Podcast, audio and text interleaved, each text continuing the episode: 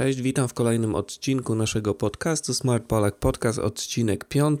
Dzisiaj jest 26 y, czerwca 2015 roku. Ja nazywam się Paweł Kłosiński. Witam serdecznie y, w audycji dla Polaków mieszkających w UK, którzy chcą poprawić swoją sytuację finansową. W dzisiejszym odcinku porozmawiamy sobie na temat podatków w Wielkiej Brytanii i odpowiemy na pytanie, ile w ogóle płacimy tutaj podatków. Wiem, że wielu Polaków mieszkających na wyspach za bardzo nie orientuje się, nie wie jakie są podatki dlatego myślę, że warto o tym wspomnieć. Natomiast druga część audycji będzie poświęcona takiemu problemowi źle zapłaconych podatków albo nadpłaconych podatków i co wtedy robić. W jaki sposób zwrócić się do Urzędu Skarbowego o zwrot nadpłaconego podatku. No i na samym końcu odpowiem na kilka pytań, które znalazły się w mojej skrzynce mailowej albo które zamieściliście pod niektórymi artykułami w naszym serwisie. Przypomnę może tak szybko, że na naszej stronie internetowej najłatwiej od, odnaleźć te artykuły klikając w zakładkę blog. No i tam jest kilkadziesiąt, jeśli już nie kilkaset różnych wpisów dotyczących oszczędzania i zarabiania pieniędzy.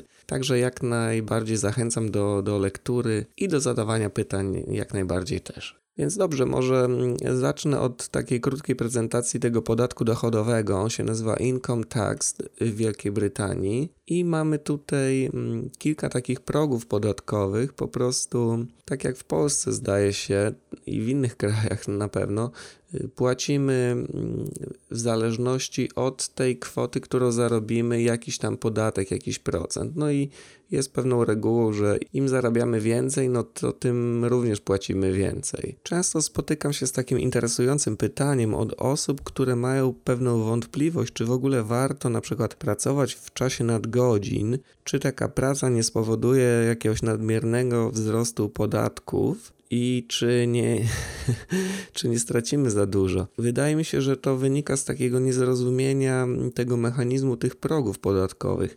Nawet jeżeli doprowadzimy do sytuacji, w której wchodzimy w ten nowy próg podatkowy i nasz podatek się zwiększa, to i tak nie jest on stosowany do całej kwoty, y, którą zarobiliśmy wcześniej. Po prostu y, ta kwota bazowa podlega niższemu podatkowi, natomiast po przekroczeniu progu to, co zarobimy, będzie bardziej opodatkowane, natomiast y, tylko to. Czyli niejako w każdej sytuacji, jeżeli pójdziecie do pracy na na te nadgodziny, to w końcowym efekcie, w, ko w końcowym rozrachunku zarobicie więcej niż y, zostając w domu. O, oczywiście kwestia y, pracy w nadgodzinach może być dyskusyjna jak gdyby z innych powodów, bo można, zasadnie zapytać, czy nie lepiej zająć się czymś innym, ale jeśli chodzi o y, kwestie finansowe, to jak najbardziej spowoduje to, że po prostu nasze zarobki wzrosną. Dobrze, wróćmy jeszcze do tych y, progów podatkowych i kwoty wolnej od podatku, tak zwanego personal allowance. Jest ona w Wielkiej Brytanii dosyć spora. W tym roku podatkowym, czyli 2015-16 wynosi 10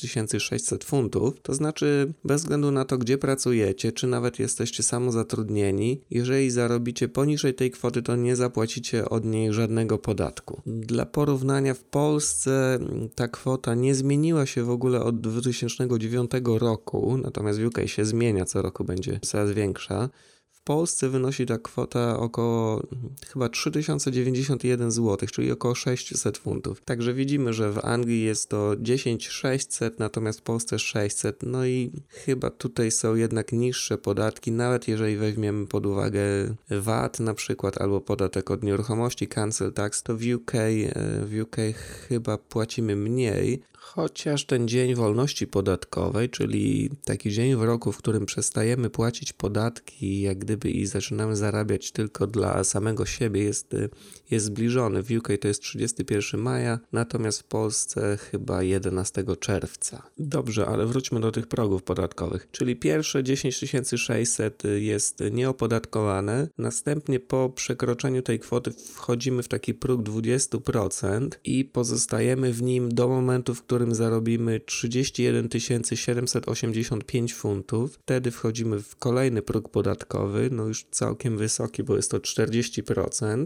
i pozostajemy w nim do momentu, w którym zarobimy 150 tysięcy funtów. Jeżeli nam się uda zarobić więcej niż 150 tysięcy funtów, no to niestety musimy zapłacić jeszcze wyższy podatek, bo będziemy już w ostatnim progu podatkowym 45%. Te wspomniane kwoty 31 tysięcy funtów, 785 85 i 150 tysięcy funtów nie zawierają tej kwoty wolnej od podatku. Czyli de facto mm, zaczniemy płacić ten podatek wysoki 40% w momencie, w którym nasze zarobki przekroczą 42 385 funtów.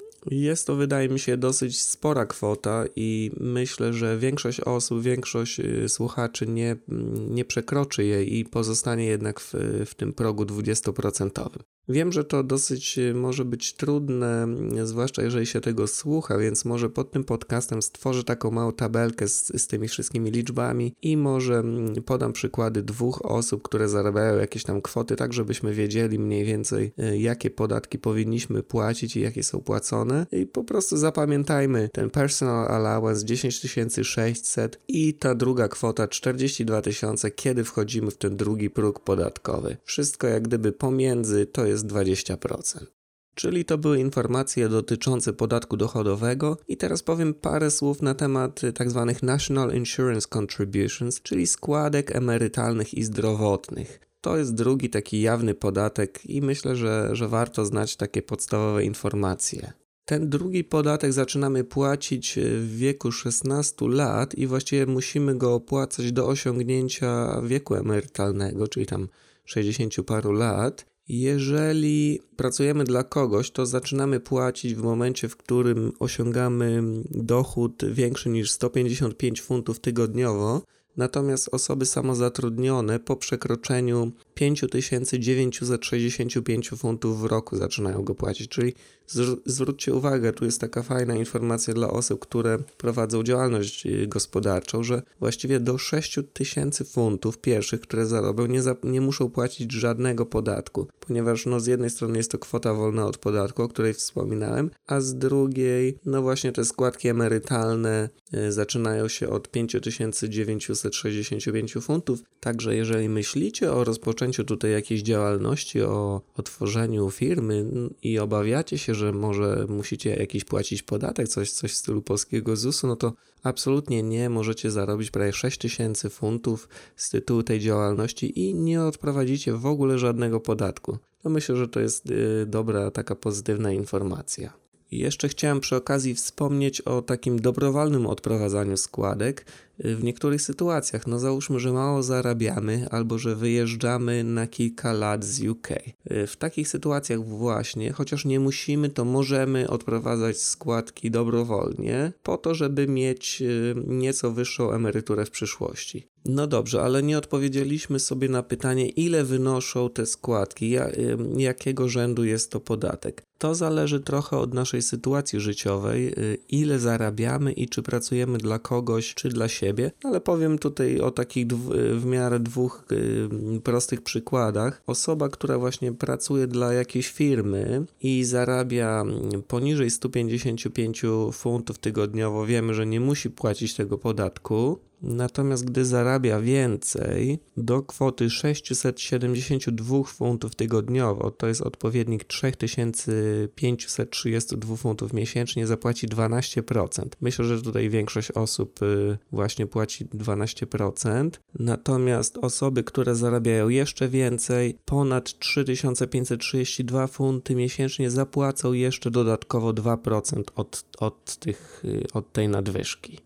Jeśli chodzi o osoby samozatrudnione, to tak jak wspominałem, nie zapłacą tego podatku do osiągnięcia kwoty 5965 funtów. Następnie zaczynają płacić, tak to się nazywa Class 2, 2 funty 80 pensów tygodniowo do kwoty 8060 funtów. Po przekroczeniu tej kwoty zaczynają płacić 9%, aż do osiągnięcia 42 385 funtów i wszystko co zarobią mm, ponad, to od tego zapłacą 2%. Myślę, że znowu może to być trochę zawiłe, dlatego pod tym wpisem, pod tym podcastem umieszczę taką tabelkę z, z osobami, które pracują dla kogoś i dla siebie i kwotami National Insurance, tak żeby było to wszystko czytelne. Dobrze, posłuchajmy chwilę muzyki, odpocznijmy i za moment zajmiemy się kwestią odzyskiwania nadpłaconego podatku.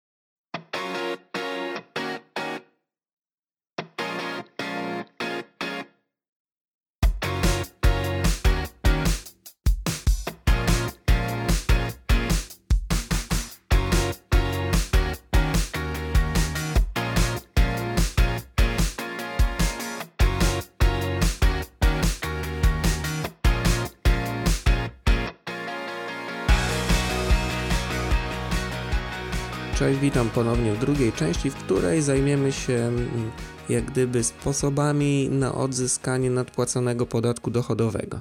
Y, pamiętacie, że w pierwszej części mówiłem o dwóch podatkach, o podatku dochodowym i o tym podatku National Insurance. Ta część będzie dotyczyć odzyskiwania tego pierwszego, ponieważ yy, myślę, że to jest większy problem. Natomiast można odzyskać też National Insurance, jeżeli było źle zapłacone, ale jeszcze nie mamy wpisu w naszym serwisie na ten temat, dlatego może ja, ja spróbuję go niebawem przygotować. Na razie skupmy się, skupmy się na tym pierwszym problemie. Jak to w ogóle się dzieje, że ktoś e, nam potrąca zbyt duży podatek? No to wynika z takiego mm, przymuszania pracodawców, żeby już odprowadzali podatek od, od pierwszego miesiąca, w którym pracujemy. Pamiętamy, że jest ta kwota wolna od podatku 10 600, ale mm, no nie jest tak, że, że na początku nie płacimy przez kilka miesięcy żadnego podatku, a potem zaczynamy płacić 20%. Nie, pracodawcy już od pierwszego miesiąca muszą po prostu wyliczyć, ile podatku powinni odprowadzać i biorą pod uwagę w tym tak zwany tax code. Jest to taki specjalny numer przyznany każdemu pracownikowi przez urząd skarbowy. No i właśnie na podstawie tego, tego numeru odprowadzają taki, a nie inny podatek. No i z reguły wszystko jest ok, jeżeli pracujemy dla jednego pracodawcy przez tam dłuższy okres czasu, z roku na rok. Wtedy wszystko mniej więcej gra, odprowadzany jest dobry podatek, płacimy tyle, ile powinniśmy zapłacić i wszystko jest ok. Ale zwróćcie uwagę, że no, są różne sytuacje. Niektórzy podejmują na przykład drugą pracę albo mm, przerywają pracę w ciągu roku, na przykład, nie wiem, wracają do Polski albo zaczynają jak gdyby prowadzić działalność gospodarczą gdzieś tam na boku i wszystkie te sytuacje powodują, że, że mm, po prostu powstają pewne błędy i, i zdarza się, no urząd najczęściej jakoś y, na swoją korzyść interpretuje te, te niejasne sytuacje i po prostu zabiera nam za duży podatek. Ale mamy duże szanse na odzyskanie tego podatku, mamy chyba 4 lata, nawet możemy cofnąć się w, i sprawdzić y, poprzednie lata podatkowe, czy wszystko było ok. I jeżeli odkryjemy jakieś y, nieprawidłowości, to możemy poinformować urząd i poprosić o zwrot nadpłaconego podatku. Część osób y, jak gdyby zleca to zadanie różnym biurom rachunkowym, które w, w, ich imieniu wystąpią do urzędu o zwrot podatku, ale wydaje mi się, że ten proces jest na tyle łatwy, że y, możemy to zrobić samemu, zwłaszcza jeżeli nasza sytuacja jest y, dosyć prosta. No rozumiem, jeżeli ktoś tam ma, miał, nie wiem, kilkunastu pracodawców albo jak, jakąś dziwną przeszłość pracowniczą, to, to jak najbardziej warto skorzystać z, z pomocy profesjonalisty, ale jeżeli tam mieliśmy jednego, dwóch czy trzech pracodawców, mamy całą dokumentację, to możemy jak najbardziej samemu to załatwić, unikając y, dodatkowych kosztów. Myślę, że takim pierwszym krokiem, który powinniśmy podjąć, zanim w ogóle wystąpimy o zwrot podatku, jest szybkie sprawdzenie, czy taki zwrot nam się należy. No jeżeli odprowadzono poprawny podatek, no to chyba nie ma sensu marnować swojego czasu i czasu urzędników, bo i tak y, niczego nie uzyskamy. Także przede wszystkim sprawdźmy, czy odprowadzono poprawny podatek. Jak to zrobić? No, wspominałem już na początku, że nie tak dawno nasi pracodawcy powinni nam wysłać P60, taki formularz, właściwie tak, taki dokument. Jeżeli zmienialiście pracodawcę w ciągu roku, to dodatkowo powinniście otrzymać od niego P45 i właściwie te informacje powinny być przekazane nowemu pracodawcy. Wielu naszych czytelników tutaj sygnalizuje taki problem, że nie mają dokumentacji. No to wynika z różnych, y, z różnych przyczyn, na przykład, nie wiem, zmienili miejsce zamieszkania, gdy pracodawca wysłał y, te dokumenty na stary adres, albo w ogóle ich nie wysłał. No, jeżeli jesteście w takiej sytuacji, to możecie poprosić y, tą firmę, która Was zatrudniała o y, Statement of Earning. To jest taki dokument inny niż P60 czy P45, ale również który y, mówi o podatkach i o zarobkach i ten dokument również może być podstawą wystąpienia o zwrot podatków. No załóżmy jednak, że mamy jakąś dokumentację, wiemy ile zarobiliśmy i ile zapłaciliśmy podatku, No i co, co należy wtedy zrobić? No musimy sprawdzić z jakimś kalkulatorem podatków, czy podatek był y, dobrze, stosownie naliczony. Pod tym podcastem zamieszczę dwa linki do takich dwóch miejsc, do takich dwóch kalkulatorów podatków i tam należy wpisać ogólną kwotę, którą zarobiliśmy. Należy również zaznaczyć, w którym roku podatkowym to było, bo to jest ważna informacja, ponieważ kwota wolna od podatku się zmienia w każdym roku. No i właściwie tyle. No, klikamy w przycisk y, tam wylicz i, i pojawia się kwota podatku, którą powinniśmy odprowadzić. No załóżmy, ja właśnie mam tutaj przed sobą takie narzędzie, że zarobiłem 25 tysięcy funtów. Y, w roku podatkowym to jest rocznie w roku podatkowym 2014-2015. I po tym krótkim wyliczeniu pojawia się informacja, że powinienem niejako do domu wziąć 19 955 funtów, natomiast podatek, zapłacony podatek to 3000 funtów. No ma to sens, ponieważ zwróćcie uwagę, w tamtym roku podatkowym kwota wolna od podatku to jest 10 tysięcy. Jeżeli zarobiłem 25 tysięcy, to zostaje mi 15 tysięcy. No opodatkowanie w pierwszym progu 20% to jest 3000 funtów. No i co wtedy muszę zrobić? No patrzę na swój dokument P60 czy tam P45 jaka kwota rzeczywiście była odprowadzona. Jeżeli będzie to kwota powyżej 3000 funtów, załóżmy nie wiem 3,5 albo 3200 nawet, no to wiem, że odprowadzono zbyt duży podatek. No i to może właściwie już być sygnał dla mnie, że warto się skontaktować z urzędem skarbowym i poprosić o jego zwrot. Czyli yy, w pierwszym kroku sprawdzamy, czy należy nam się zwrot podatku, natomiast w drugim kroku występujemy do urzędu, no jeżeli oczywiście tak, występujemy do urzędu z informacją i z prośbą, żeby oddali nam nasze pieniądze. Urząd Skarbowy możemy powiadomić na kilka różnych sposobów. Właściwie nie ma, nie ma jakiejś preferencyjnej chyba metody. Możemy od niedawna zrobić to nawet online, wysłać jakieś zgłoszenie przez internet, z tym, że aby to zrobić, trzeba mieć taki, takie konto na, w serwisie gov.uk i trzeba mieć numer taki PEI pracodawcy. On znajduje się na P60. Y, wiem, że, że jest jakiś proces weryfikacji i kilka osób, y, kilku naszych czytelników skarżyło się, że się nie udało im zweryfikować, ponieważ nie wiem, ktoś, ktoś napisał, że musi, aby, aby tego dokonać, trzeba mieć prawo jazdy brytyjskie, natomiast y, ja nigdy nie korzystałem z tej opcji, dlatego nie wiem. No, myślę, że warto spróbować, bo to jest chyba najwygodniejsza najwygodniejszy sposób na powiadomienie urzędu. Pod tym podcastem zamieszczę link, gdzie można wysłać takie zgłoszenie. No ale jeżeli nam się nie uda albo nie chcemy, no to są takie bardziej tradycyjne metody. Możemy po prostu albo zadzwonić do urzędu, albo wysłać takie zwykłe zgłoszenie w postaci listu. Napiszmy albo y, powiedzmy, że wydaje nam się, że zapłaciliśmy zły podatek. Zamieśćmy może więcej informacji, ile podatku zapłaciliśmy i ile powinniśmy zapłacić. Te dane znajdziecie w, w P60 i w w kalkulatorze. Myślę, że warto również y, dodać swój National Insurance Number i miejsce zamieszkania, tak żeby mogli nas tam jakoś łatwo zlokalizować. No i po prostu wtedy urząd y, zajmie się tą sprawą. Wiem, że to trwa aktualnie dosyć długo.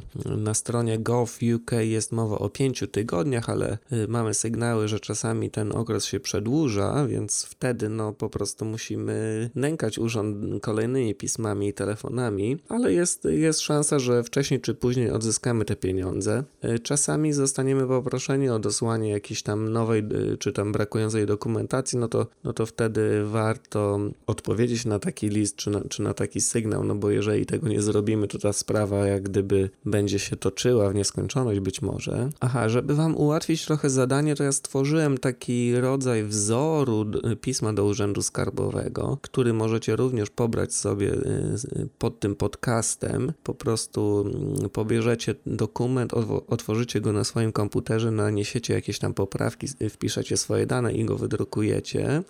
Aha, jeszcze na koniec jedna informacja dla osób, które wróciły do Polski albo wracają do Polski. one powinny wysłać zgłoszenie takie P85, taki formularz, to znaczy można go y, jak gdyby tak stworzyć online i następnie wydrukować, no i trzeba, trzeba go wysłać y, tutaj do urzędu w UK i wtedy pieniądze zostaną przesłane albo na konto nasze brytyjskie, jeżeli go nie zamknęliśmy, i jest również opcja wysłania czeku do Polski, który możemy zrealizować chyba w jakimś jednym z banków. Także jeżeli wracacie do Polski albo wróciliście, to jak najbardziej możecie również starać się o zwrot tego podatku.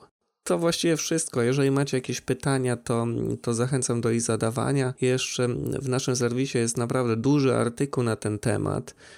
Tam jest też sporo y, pytań i odpowiedzi poniżej, także sobie przeczytajcie to również. No i za moment odpowiem na kilka Waszych pytań y, już na koniec tego odcinka podcastu.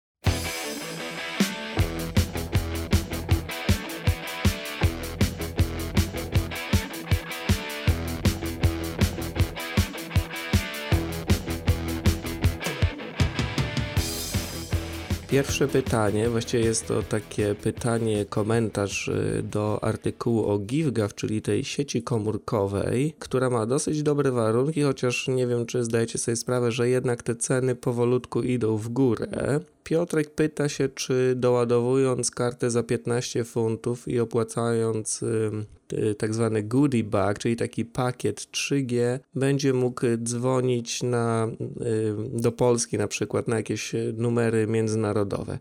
Niestety nie, ponieważ ten abonament y, zawiera tam w sobie darmowe minuty w UK, SMS-y, rozmowy bezpłatne do innych użytkowników GiveGav i dostęp do danych, natomiast nie zawiera rozmów międzynarodowych żeby móc rozmawiać z innymi numerami spoza UK, musisz Piotrek y, doładować takie zwykłe konto, to się nazywa chyba Airtime Credit, no i wtedy już będziesz y, mógł normalnie rozmawiać. Jeśli chodzi o rozmowy z Polską, to kosztują 2 pensy za minutę rozmowy z telefonem stacjonarnym i 5 pensów za rozmowy z komórkami. Także nie są to jakieś kosmiczne kwoty. No i biorąc pod uwagę, że wielu Polaków y, korzysta z tej sieci i w obrębie sieci nie płacimy nic za rozmowy i SMS-y, y, to czasami jest to naprawdę fajna opcja. Kolejne pytanie, a właściwie taka grupa pytań dotyczy opłacania TV License.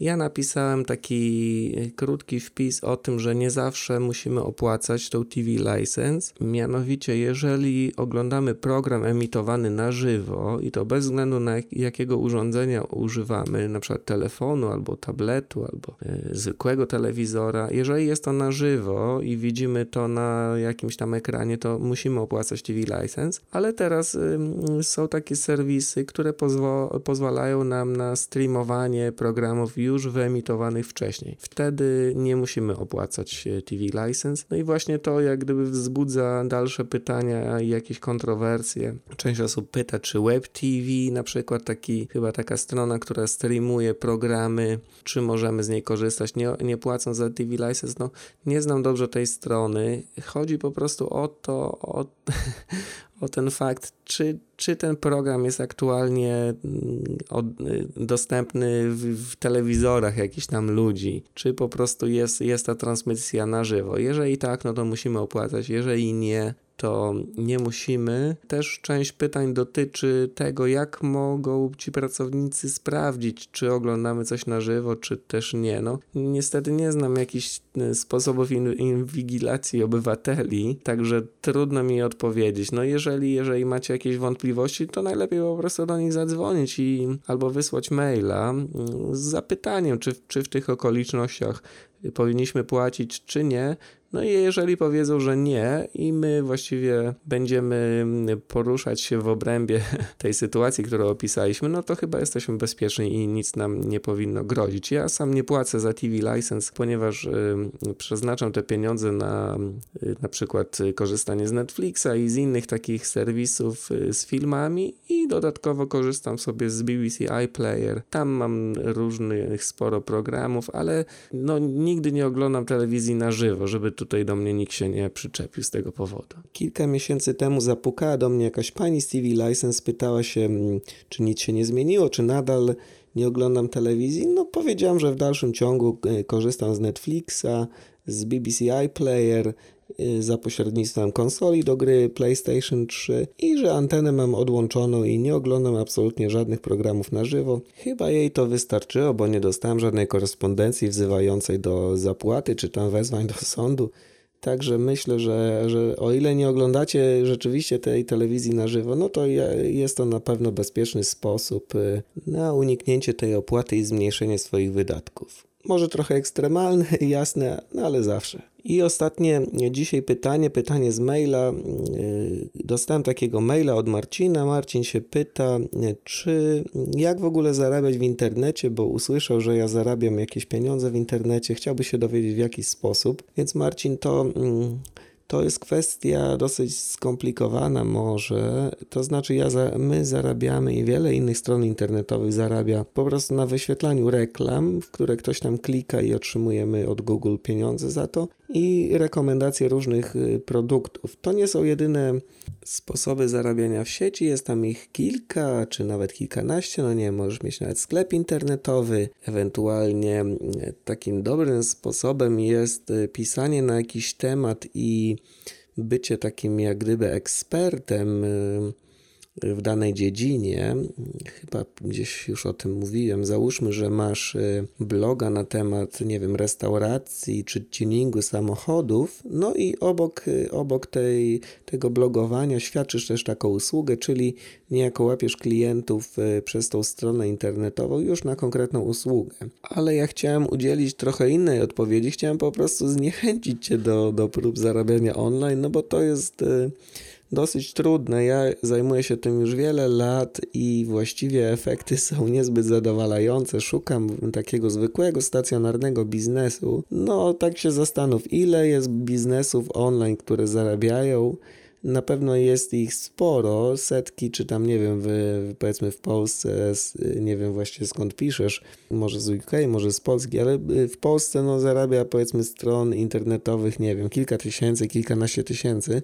Natomiast ile jest takich biznesów stacjonarnych? To są już naprawdę setki tysięcy, także wydaje mi się, że, że zwykły stacjonarny biznes, grupa jakichś klientów, którzy mają jakiś problem, którzy po potrzebują e, jakiejś tam pomocy i jak najbardziej można robić e, jakiś biznes. Natomiast online, no to wiesz, no musisz e, sporo energii w ogóle włożyć w jakoś tam uruchomienie strony internetowej, w naukę.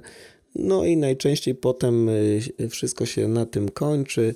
Wydaje mi się, że, że bardzo trudno zrobić coś, coś fajnego, tak jak gdyby od zera i osiągnąć jakiś sukces. Musisz mieć jakiś e, dobry pomysł, no ale na pomyśle nie może się skończyć. Musi być też równie dobra realizacja i trochę szczęścia. Także wydaje mi się, że, że biznes stacjonarny jest, jest lepszą opcją, tak naprawdę, przynajmniej dla, dla części większej osób. I to pytanie właściwie już zakończy nam ten odcinek podcastu. Dzięki wielkie za mile spędzony czas. Gdybyście mieli jakieś dodatkowe pytania dotyczące tej tematyki albo jakiejś innej finansowej, okołofinansowej tematyki, to korzystajcie z y, komentarzy poniżej albo przyślijcie je mailem. Y, również y, proszę o jakieś wskazówki na temat funkcjonowania tego podcastu albo jakieś pomysły na przyszłe odcinki. Spotykamy się za dwa tygodnie i porozmawiamy sobie o tanich podróżach, czyli jak w Wielkiej Brytanii kupić tanią wycieczkę, tanie w czasy. Postaram się tutaj do studia zaprosić y, jakiegoś gościa, żeby ta audycja była bardziej jeszcze interesująca. Także y, widzimy się, a właściwie słyszymy się za dwa tygodnie. Tymczasem y, pozdrawiam, do usłyszenia niebawem, cześć.